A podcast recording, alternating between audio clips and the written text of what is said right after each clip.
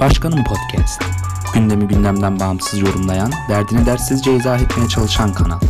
Hazırlayanlar Gürkan Tezcan, Çağrı Ulu, Akif Akgel, Furkan Gencer.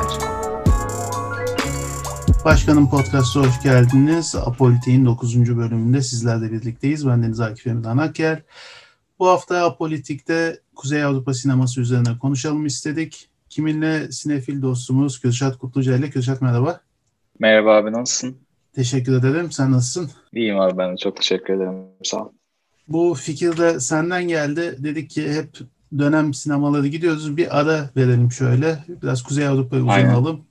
İsveç, Norveç, Danimarka, Finlandiya, İzlanda o bölge artık ne denk getirirsek. Hı hı. Gerçi bende de pek değil. Danimarka ile İsveç dışında bir şey yok ama şansımızı deneyelim dedik. Aynen öyle. Hemen ben ilk filmle giriş yapayım. Her zaman olduğu gibi yine beşer tane film seçtik. İkimiz de bu filmleri herhangi bir sıralamaya tabi tutmadık. Hoşumuza giden, dikkatimizi çeken, sizlerle paylaşmak istediğimiz filmleri seçtik. Benim ilk seçtiğim film Şölen 1998 yapımı Festen diye de geçiyor ya da İngilizce ismiyle The Celebration. Thomas Winterberg'in filmi. Danimarka yapımı. Bu film Dogma 95 manifestosuyla çekilen ilk film. Bu manifestoya sadık kalınarak. E, Helge diye bir iş adamı var. Bu tanınmış saygın bir figür. 60. doğum günü hasebiyle ailesine akrabalarını davet ediyor. Davette oğlum Mikael söz alıp konuşma yaparken babasına dair bir sırrı ele veriyor. Herkes ilk önce bir kötü bir şaka sanarken olaylar büyüyor, gelişiyor. Bu sırrın ne olduğunu söylemeyelim e, filmin tadını kaçırmamak için ama gittikçe olaylar daha da kötüleşiyor. Kabus gibi bir film. Hem e, bir aile dramı hem bu Danimarka'daki diğer İskandinav ülkeler için de sanırım söylenebilir. Üstü örtülen bu geleneksel olarak pek konuşulmayan meseleler var.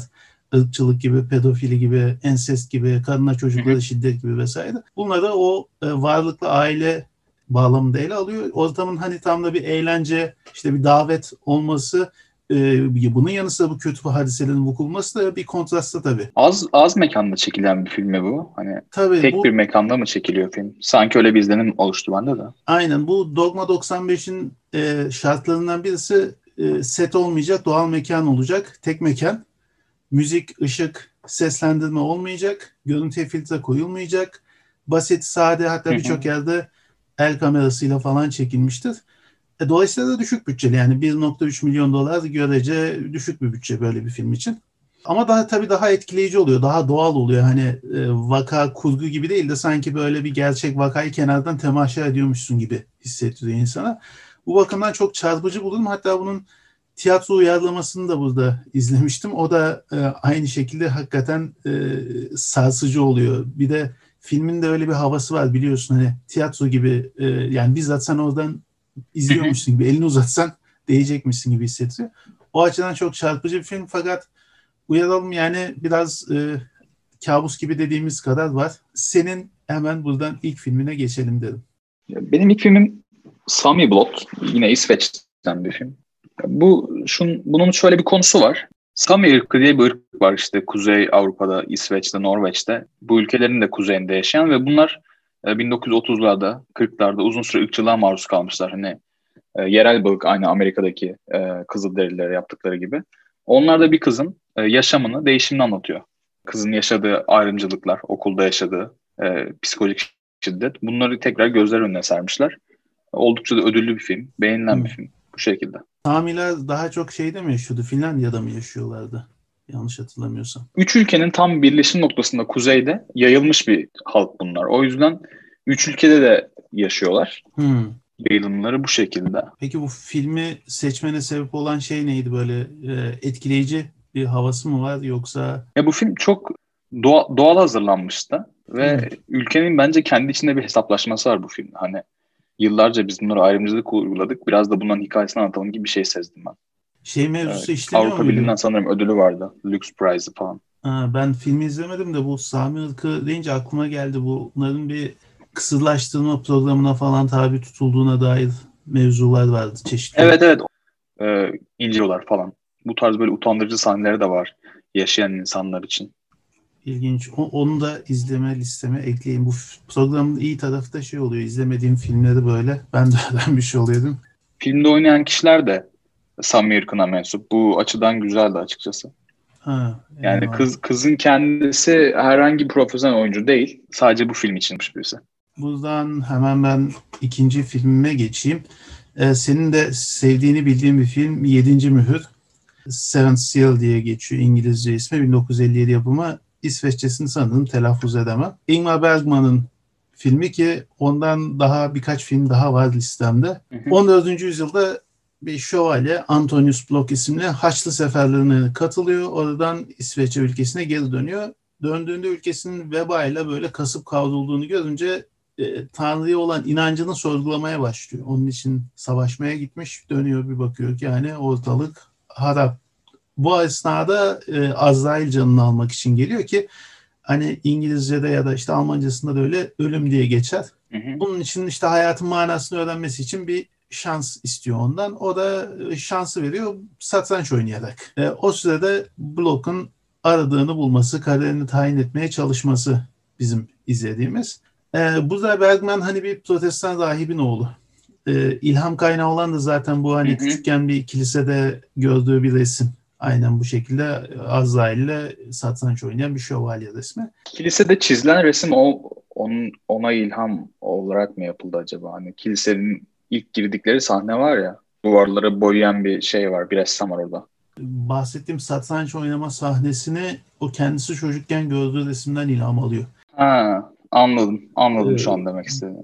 Bu Hı hı. kendi şahsi geçmişinde hani verdiği bir etki var bunda. Bu varoluşsal sorular Bergman'ın o yüzden sürekli hani karşılaştığı, cevabını aradığı şey öz manayla varoluş ikilemi vardır ya esansiyel, eksistansiyel mevzusu.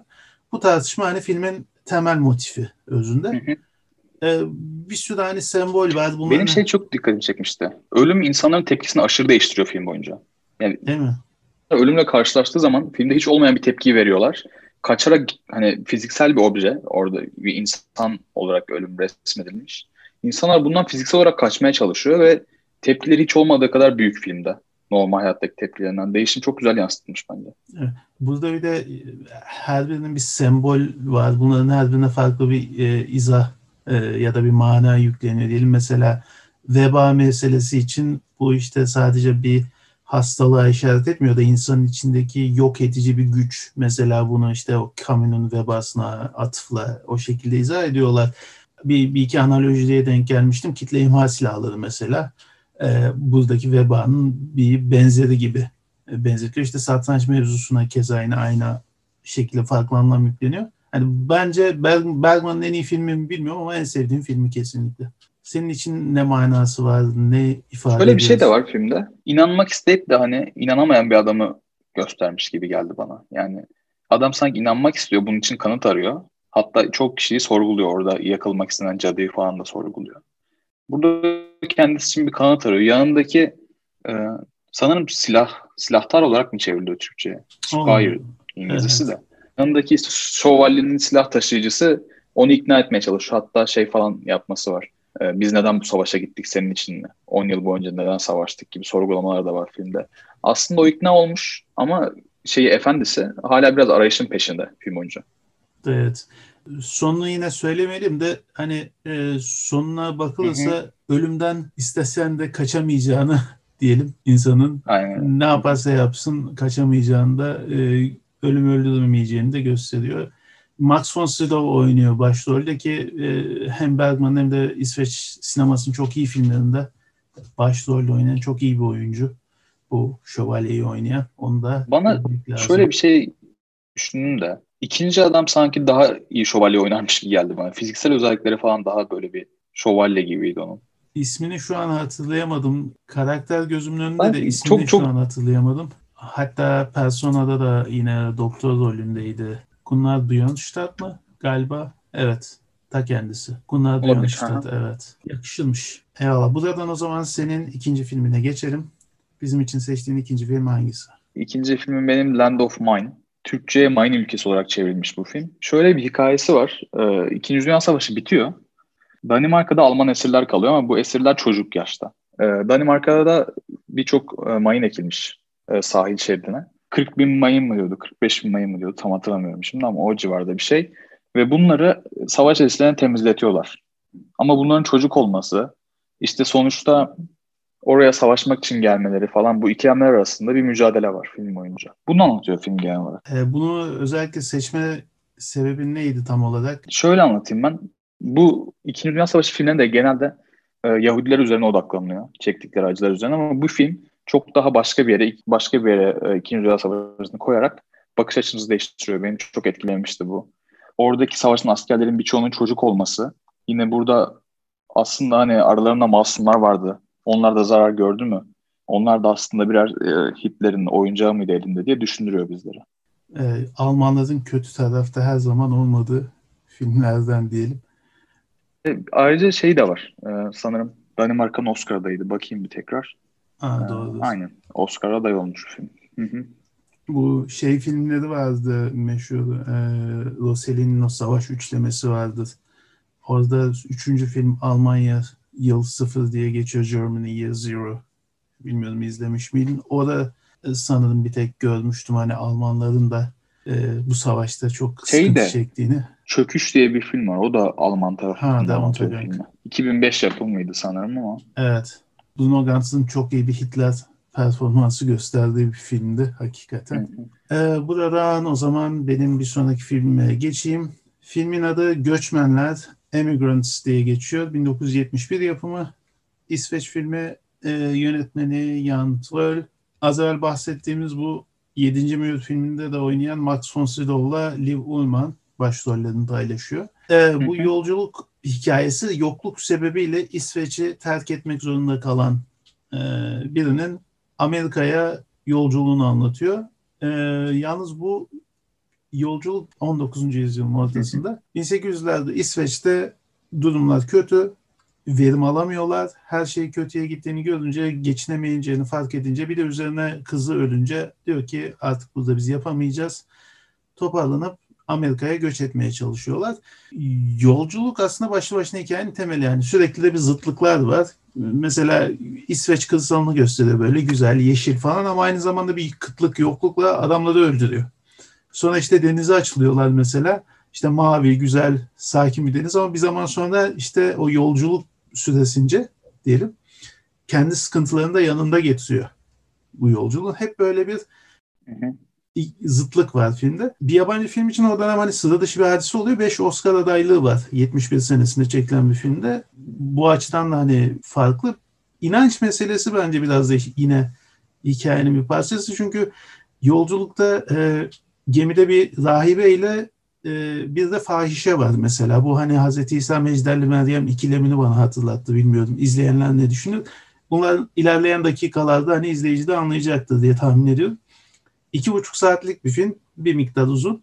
Fakat kesinlikle değiyor. Bunun bir de devam filmi var bir sene sonra çekilen The Neverland diye. İkisi de bir kitaptan uyarlama. Aynı oyuncularla bu sefer de hani Amerika'ya yerleşme hikayesini oradaki çektiklerini anlatıyor ama Emigrants kadar kuvvetli bir film değil. Yine de meraklısı eğer hoşuna gittiyse devam filmi olarak Neverland'ı da izleyebilir. Evet. Buradan senin bir sonraki filmine geçelim. Abi benim bir sonraki filmim Kuzey Avrupa'nın çıkardığı büyük aktörlerden olan e, Mads Mikkelsen'in başrolünde olduğu Arctic filmi. E, İzlanda yapımı e, bu film. Şöyle konusu. Bir dağa düşmüş bir uçak var. İçinde yaşayabilen, e, hayatta kalan bir adam var. Bunun hikayesini anlatıyor. Ama hani başlangıcı bu şekilde tabii. Devamında e, yine başka bir helikopterin düşmesi sonucu o helikopterin enkazından çıkardığı bir kişi ve bunun ikisinin e, bir yerleşim alanına ulaşmak için yaptığı mücadele anlatıyor. Mücadeleyi anlatıyor film genel olarak. E, bu şekilde. Ben bu filmi beğenmiştim çünkü bu sessizliği, e, o doğa ortamında çekilen hani naturalist yaklaşımı yine Kuzey Avrupa sinemasından çok güzel yansıttığını düşünüyorum. Zaten oyunculuk başroldeki Mads, Mads Mikkelsen'ın gerçekten güzeldi. E, bu yüzden bunu listeme aldım ben. Bu az evvel bahsettiğim filmi biraz o anlamda anımsattı. Hani hem çok güzel bir doğa var diyorsun bir yandan da hayatta kalma mücadelesi veriyorlar. Evet evet bir hayatta kalan ama hiç de pes etmiyor adam hani Hı. devamlı bir e, yine burada da hani ölümden kaçmak gibi düşünebiliriz. Adam devamlı mücadele içinde. Hiç kendini bırakmıyor film boyunca. İşte enkazda yine e, diğer e, kadını kurtardığı zaman onu da yaşatmaya çalışıyor. İlginç. Onunla irtibat dili farklı olsa da onunla irtibat kurmaya çalışıyor. Böyle güzel bir film bu. Eyvallah. Bu kaç senesinde yapılmıştı? 2018 yeni bir film. Ha göreceğini. Güzel. Yani İzlanda'da çıkan çok nadir filmlerden biri yani. Hani ben genel olarak İzlanda filmlerinden şey bembeyaz bir gün var. Biliyor musun? White White Day. Doğru diyor ben. Ondan sonra Woman at War var. Bunları ben yani baktım da hani daha önce az çok baktım filmler ama hiçbirinde sürekli sağlayamadım yani bir süre sonra bıraktım filmleri. Yani yine naturalist sek- e, çekimler var ama sekanslar çok uzun. E, ben seyirciyi yakalamakta zorlandığını düşünüyorum bu filmlerin. Yani yeterince karakter tanıtım olmadığını düşünüyorum. Bu filmde öyle değildi ama Arktik'te Arktik oldukça güzel açıklıyordu her şeyi. Bu uzun sekans işi aslında izleyici olayın içine dahil etmek için yapılır ama eğer çok fazla dahil edilmek istenilmeyen bir hadise ise ya da durumsa o an sıkıcı da olabiliyor, boğucu olabiliyor dediğin Yani gibi. 3 3-4 dakika doğa çekimleri var. Hani normal bir izleyici hani şöyle olabilir karakter tanıtımı yapılır, olay kurulur ondan sonra uzun sekanslar halinde doğa çekimi yapılabilir de burada hiçbir şey olmadan sen 3-4 dakika doğa çekimi, çekimi yaptığın zaman bir anlamı kalmıyor bence. Sadece sinematografi vererek olmuyor diye düşünüyorum. Buradan o zaman benim e, dördüncü filme geçeyim. E, Yaban Çilekleri 1957 yapımı e, White Strawberries diye geçiyor İngilizce ismiyle. Bu da yine Ingmar Bergman filmi. Film bir rüya sekansıyla başlıyor. Profesör var Isaac Borg isimli. Rüyasında kendini ölmüş halde görüyor. Bir anda böyle uyanıyor. Sonra geliniyle yola çıkıyorlar. E, doktor oluşunun 50. yıl dönümü kutlanacak üniversitede. Adına bir işte kutlama yapılıyor. Yol boyunca geliniyle diyalogları, işte yolda karşılaştıklarıyla e, çocukken hatta bu filme ismini de veren yaban çilekleri topladığı yeri görüyor. Bu anılarını canlandırıyor. Yolculuk boyunca da sanki hani hayatını bir nevi diyelim temsil etmesi için yolculuğun öyle bir e, ilişki kurmuşlar. Geçmişini, tecrübelerini hep anımsıyor. Hı hı. Bu vesileyle işte kendi başarısı için mesela etrafındakilere nasıl yabancılaştığını, sırtını döndüğünü fark ediyor. Ee, işte geleniyle mesela oğlu arasında sıkıntı var. Buna dair e, bir şey hissetmediğini ya da diyelim fark ediyor. Bir şey yapmadığını fark ediyor. İnsanların hani sorumluluk sahibi olması, yaşam amacı yine sorgulanıyor. Bu şu anlamda bana ilginç geldi bir de yaşlılıkla alakalı mevzular, meseleler ele alınırken genelde işte işin maddi boyutuna bakılır. Bu About Schmidt falan vardı ya işte tamamen e, topluma maddi olarak bir şey sunamayacak hale gelmiş insanlar olarak bakılıp buradan ele alınırdı. Burada ise Bergman bu kişiler, e, yaşı ilerleyen insanlar manen topluma ne verebilir sorguluyor işin maddi boyutundan ziyade. E, bu açıdan beni çok etkilemişti bu film hakikaten. Sanırım rüya demiştin ya sanırım Persona da yine Bergman'ın gördüğü bir rüya sonucu oluşan bir film diye biliyorum. Aa, doğrudur. Onu bilemiyorum ki Persona da çok güzel bir film. Az sonra gelecektik. Hatta rüya, rüyayı görüyor. Ee, hani orada hemşire falan var ya. Evet. Dışarı çıkıp baktığında yine bunlar aklına geliyor. O şekilde bir hemşire üzerine olay örgüsünü kuruyor filmde. Eyvallah. Böyle bir hikayesi var onun da. O zaman az sonra onu Persona'yı konuşurken yine ekleyelim. Buradan senin bir sonraki filmine geçelim. Dördüncü filmin ne? Abi benim dördüncü filmim A Man Called Ov. Ee, Ov adında bir adam olarak çevriliyor Türkçe'ye. Ee, film 60'larını bulmuş bir adamın tam hayatı hani bırakıp intihar edecekken hayata tekrar tutulma çabasını anlatıyor.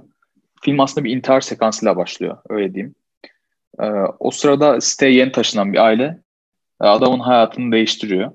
Ve adam e, geçmişten flashbackler yaparak adamın hayatının ilerleyen dönemde geçmişin adamın hayatını nasıl etkilediğini görüyoruz. E, ve adamın e, filmin başında intihar edecekken filmin sonunda nasıl hayata tutunduğunu e, bize anlatıyor. Eyvallah. Bu hangi Yine bu filmde olması? bu İsveç yapımı olması lazım sanırım yine. Bakayım da. Evet bu da İsveç yapımı bir film. Yani İsveç çok ayrılıyor diğer Kuzey Avrupa ülkelerine göre. Bir gelenekleri var ya. Gelenek burada çok önemli gerçekten. Aynen. Danimarka'da da aslında yine çok fazla almadık ama işte Kartiyoda'ya, Lars von Trier'e falan Son son 10 yılı çok güzel gerçekten. 30'larda 40'larda falan klasik yine epey film o zamanlarda da çekilmiş de işte şey modern anlamda diyelim dediğin gibi hani işte Lars von Trier'le falan başlıyor bu yeni nesil yönetmenler E burada- Danimarka'nın. Bence bu Mes Mes Mikkelsen'ın Danimarka'dan uluslararası bir oyuncu olması. Hı O ülkeden çıkan hani normalde hani Hollywood'da oynayan bir e, Amerika ya da İngiltere vatandaşı olmayan bir oyuncu nadir olarak görüyoruz. E, burada bu adamın bence ülkeyi tanıtmasında, sinemayı tanıtmasında rol olduğunu düşünüyorum. Çünkü bu adam Hannibal'da oynadığından beri çok acayip filmler çıkıyor ülkeden. ben ben böyle düşünüyorum yani en azından. Mikkelsen'in birkaç tane daha filminden biraz da mansiyon filmlerden bahsederken e, söz etmek istiyordum. O Hı hı. filmleri de e, İsveç'te mesela çektiği çok film var. Danimarka'dansa. O bir iki tane de yine Danimarka'da da ismini hep düzgün telaffuz edemediğim. The Hunt sanırım değil mi? O The mesela. Thomas Winterberg'in o da az, ilk bahsettiğim filmin Şölen'in yönetmeni. Onun dışında mesela Hı hı. bu Pusher serisi vardı. Nicholas Winding Refn diye sanırım telaffuz ediliyor ismi. Nasıl olduğunu bilmiyorum. Onun o Pusher serisinin ilk iki filminde de oynuyordu mesela Mikkelsen. İkinci filmde hatta başroldeydi. İlkinde Kim Bodnia olması lazım. Bunun dışında işte o İsveç'te e, Anders Thomas Jensen'le çektiği çok güzel filmler var. Epey bir o coğrafyada hakikaten e, iyi yönetmenler, iyi film yapımcıları var. Onun da tabii tüm endüstri etkisi oluyordu dediğin gibi. Bir de şeyi fark ettim hani Danimarka'da İsveç'te hani bizde bir belli başlı birkaç yönetmen var ülkede. Bu tarz iyi filmler çeken dünyaya. Ya Bunlarda çok fazla yönetmen olduğunu gördüm ben. Yani Hı. bir yönetmen değil birçok yönetmenle adamlar kendilerini dünyaya tanıtmaya başarabilmişler. Buradan o zaman benim son filmime geçeyim. Az evvel konuştuğumuz Persona. 1966 yapımı yine Ingmar Bergman'ın filmi. İsveç yapımı bir film. Burada bir aktris var. Elizabeth Fogler ismiyle filmde. Kelly Woolman oynuyor yine. Bazı ruhsal sıkıntılar yaşıyor. Ee, ve bunun neticesinde konuşmamaya başlıyor. Onu bir kliniğe götürüyorlar. Klinikteki doktorun tavsiyesiyle bir hemşire eşliğinde Alma isimli yazlığına gönderiyor bunları. Burada da hemşire Fogler'le konuşup bu sayede hani açılması için çaba gösteriyor ama bu esnada kendi dertlerini, sıkıntılarını da sıralıyor. Ee, bir yandan hani bu şöhretli aktrise böyle bir aşk ile yaklaşıyor. Öbür yandan onu tanıdığı kişilikten işte personadan yani diyelim farklı bir biçimde yanı başında buluyor. Yani bizim ekranda görmeye alıştığımız şeklinin dışında tamamen yanı başında sıradan bir insan haline bürünmüş şekilde. E, bu filmin sürreal tarafı senin az evvel bahsettiğin gibi bir rüyadan e, yola çıkılarak yapıldığı için anlatılmasına ziyade hakikaten izlenip tecrübe edilmesi lazım bunu. Zaten filmin yapısı da buna uygun çok değil. Yani anti yapıda normal bizim bildiğimiz klasik olay örgüsünde olmayan bir film. Değil mi? Bu yüzden bu İkinci Dünya Savaşı'ndan sonra anti olay örgüsü. e, bu biraz şimdi bize daha uzak. O zamanlar daha çok çekilmiş filmlerden. Bu yüzden daha uzak geliyor izleyene. Bergman'ın bence bu ışıkla gölgeyle hani en çok oynadığı film diyebilirim. Yani denemeler yaptığı film. Görsel anlamda da diğerlerinden farklı epey. Bir de çok tecrübe kazandığı bir film yani. Bu Seventh Seal'den, Seventh Seal'i bundan önce çekiyor. Yani Birçok klasik olay örgüsünde film çekip bunu ustalık eseri olarak hazırlamış olabilir diye düşünüyorum ben. Ee, Eric Fromm'un şeyi vardı. Olmak veya sahip olmak diye bir kitabı var. Oder Sein diye. O mesele bağlamında hani düşünmüştüm. Bir çeşit hani toplumsal eleştirme var bunda falan.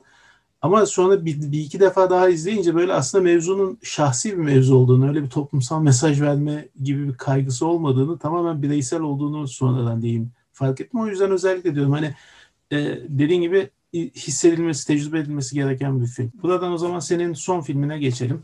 Benim son filmim İsveç-Norveç ortak yapım bir, bir film. E, Force Majeure diye bu Evet. hukuk terimi. Mücbir sebep olarak geçiyor ama Türkçe turist olarak çevirmişler bunu. E, olay da şöyle. İsveçli bir aile var. E, kar tatiline gidiyorlar e, Fransa'da. Bunlar bir gün otelde yemek yerken bir çığ düşüyor. Çığ düşerken aile dört kişilik, iki çocuk var. Baba çocukları bırakıp kaçıyor çığdan ama herhangi bir şey olmuyor. Ama anneyi çok etkiliyor bu olay. Ya bundan sonra ilişkiler çok sallantıda olan bir dönem başlıyor. Film boyunca otelin içinde bunların ilişkilerin çatışmasını izliyoruz. Böyle bir çatışma ortamı yaratmış yönetmen bize ama aynı zamanda bize filmde hani İsveçli ama aile birçok dilli biliyorlar. O İsveç'in hani kültürlü yanını, e, şimdiki İsveçli ailenin e, durumunu bize çok güzel anlatmış bence ben onu düşünüyorum. O yüzden bu listeye aldım bu filmde de. Çığ sahnesi hatta bir ara Twitter'da gerçek bir görüntü sanılarak paylaşılmıştı. O kadar iyi yapılmış hakikaten. Evet, evet ben de hatırlıyorum onu. Değil mi? Yani filmde şunu anlatıyor hani onun yani baba tarafından hani bunun insani bir refleks olduğunu kendini korumak için oradan çocukları bırakıp kaçtığını gösterirken e, anne hani sen ilk baş çocuklarını düşünmelisin olarak yaklaşıyor ama filmde e, ilerlerken şunu da görüyoruz Hı hı. bir süre sonra hani annenin de e, bu tarz bir olayda böyle davranabileceğini e, bize ima etmeye çalışmışlar. Ben böyle düşünüyorum. Hatta e, son sahnelerine doğru bunu çok daha güzel görebiliyoruz. O zaman buradan hemen bir iki tane ben söz etmek istediğim bir iki film ayırmıştım. Hani bu ilk Hı-hı. beşe e, dahil etmesek de üzerine konuşulması gereken ufak ufak onlar üzerinden dedim bir e, geçelim istedim. Mesela bir tanesi Dogville'di. Biraz daha yine deneysel bir film olsa da hikaye açısından hakikaten kuvvetli bulduğum filmlerden. Kurban filmini almadım. Her ne kadar İsveç yapımı olsa da e, şeyin Tarkovski'nin olduğu için onu Rusya'ya yazmak daha e, uygun olur diye düşündüm. Yakın ya da Av filmi var. The Hunt diye geçen. Ee, yine Mads Mikkelsen'in evet. senin bahsettiğin. az önce konuşmuştuk. Aynen. Bu çok çarpıcı bir film. Onu daha önce bizim 2010'lu yıllar serisinde Gürkan Tezcan seçmişti en beğendiği filmler arasında. E, Lilia Forever diye bir film vardı. Rus-İsveç ortak yapımı. Çok çarpıcı bir filmdi o da. Doğu Avrupa'dan Batı Avrupa'ya fuhşa zorlanan kadınların hakikaten çektiği çileyi anlatan çok çarpıcı, sert bir film. Melankolya vardı yine Lars von Trier'in 2011 yapımı. Monica ile bir yaz vardı 53. Ingmar Bergman. Bergman aslında çok vardı. Hepsini saymaya kalkarsak bitiremeyiz bugün. Evet. Çok uzun olacak. Anders Thomas Jensen'in filmlerinden bahsetmiştik. Adem Elması, işte e, Flickering Lights, Mads Mikkelsen'in olduğu ya da e, bu şey e, Yeşil Kasaplar diye mi geçiyordu Türkçe'de? Green Butchers. O olsun. Bunların hepsi hakikaten kara evet, komedinin evet. çok güzel örnekleri. Ya da e, In China They Eat Dogs e, mesela yine öyle bir sağlam bir kara komedidir. Onlardan biraz e, dedim hani en azından dile getirelim. Hı hı. Pusher serisinden az evvel bahsetmiştik. Matthew McCasson'ın da oynadığı uyuşturucu satıcısı, bizdeki torbacıya tekabül eden Aynen öyle. Aynen. Üçlemedir. Çok iyidir. Son olarak da iki tane daha film kaldı. Birisi The Square. Az evvel bahsettiğim Force Majeure'un yönetmeni Ruben Östlund'un Oscar kazanan filmi. Bu sanat çevrelerine de güzel bir eleştirdi hakikaten. Çok hoşuma gider. Evet, 2017 değil mi sanırım? Evet. 2017 yapımı bir film olması lazım. Ee, çok keyifli bir film hakikaten. Ee, bir de Dancer in the Dark var. Yine Lars von Trier'in Björk'le birlikte çektiği. E, Catherine Deneuve de vardı yanlış hatırlamıyorsam. O da hakikaten çok güzel bir filmdi.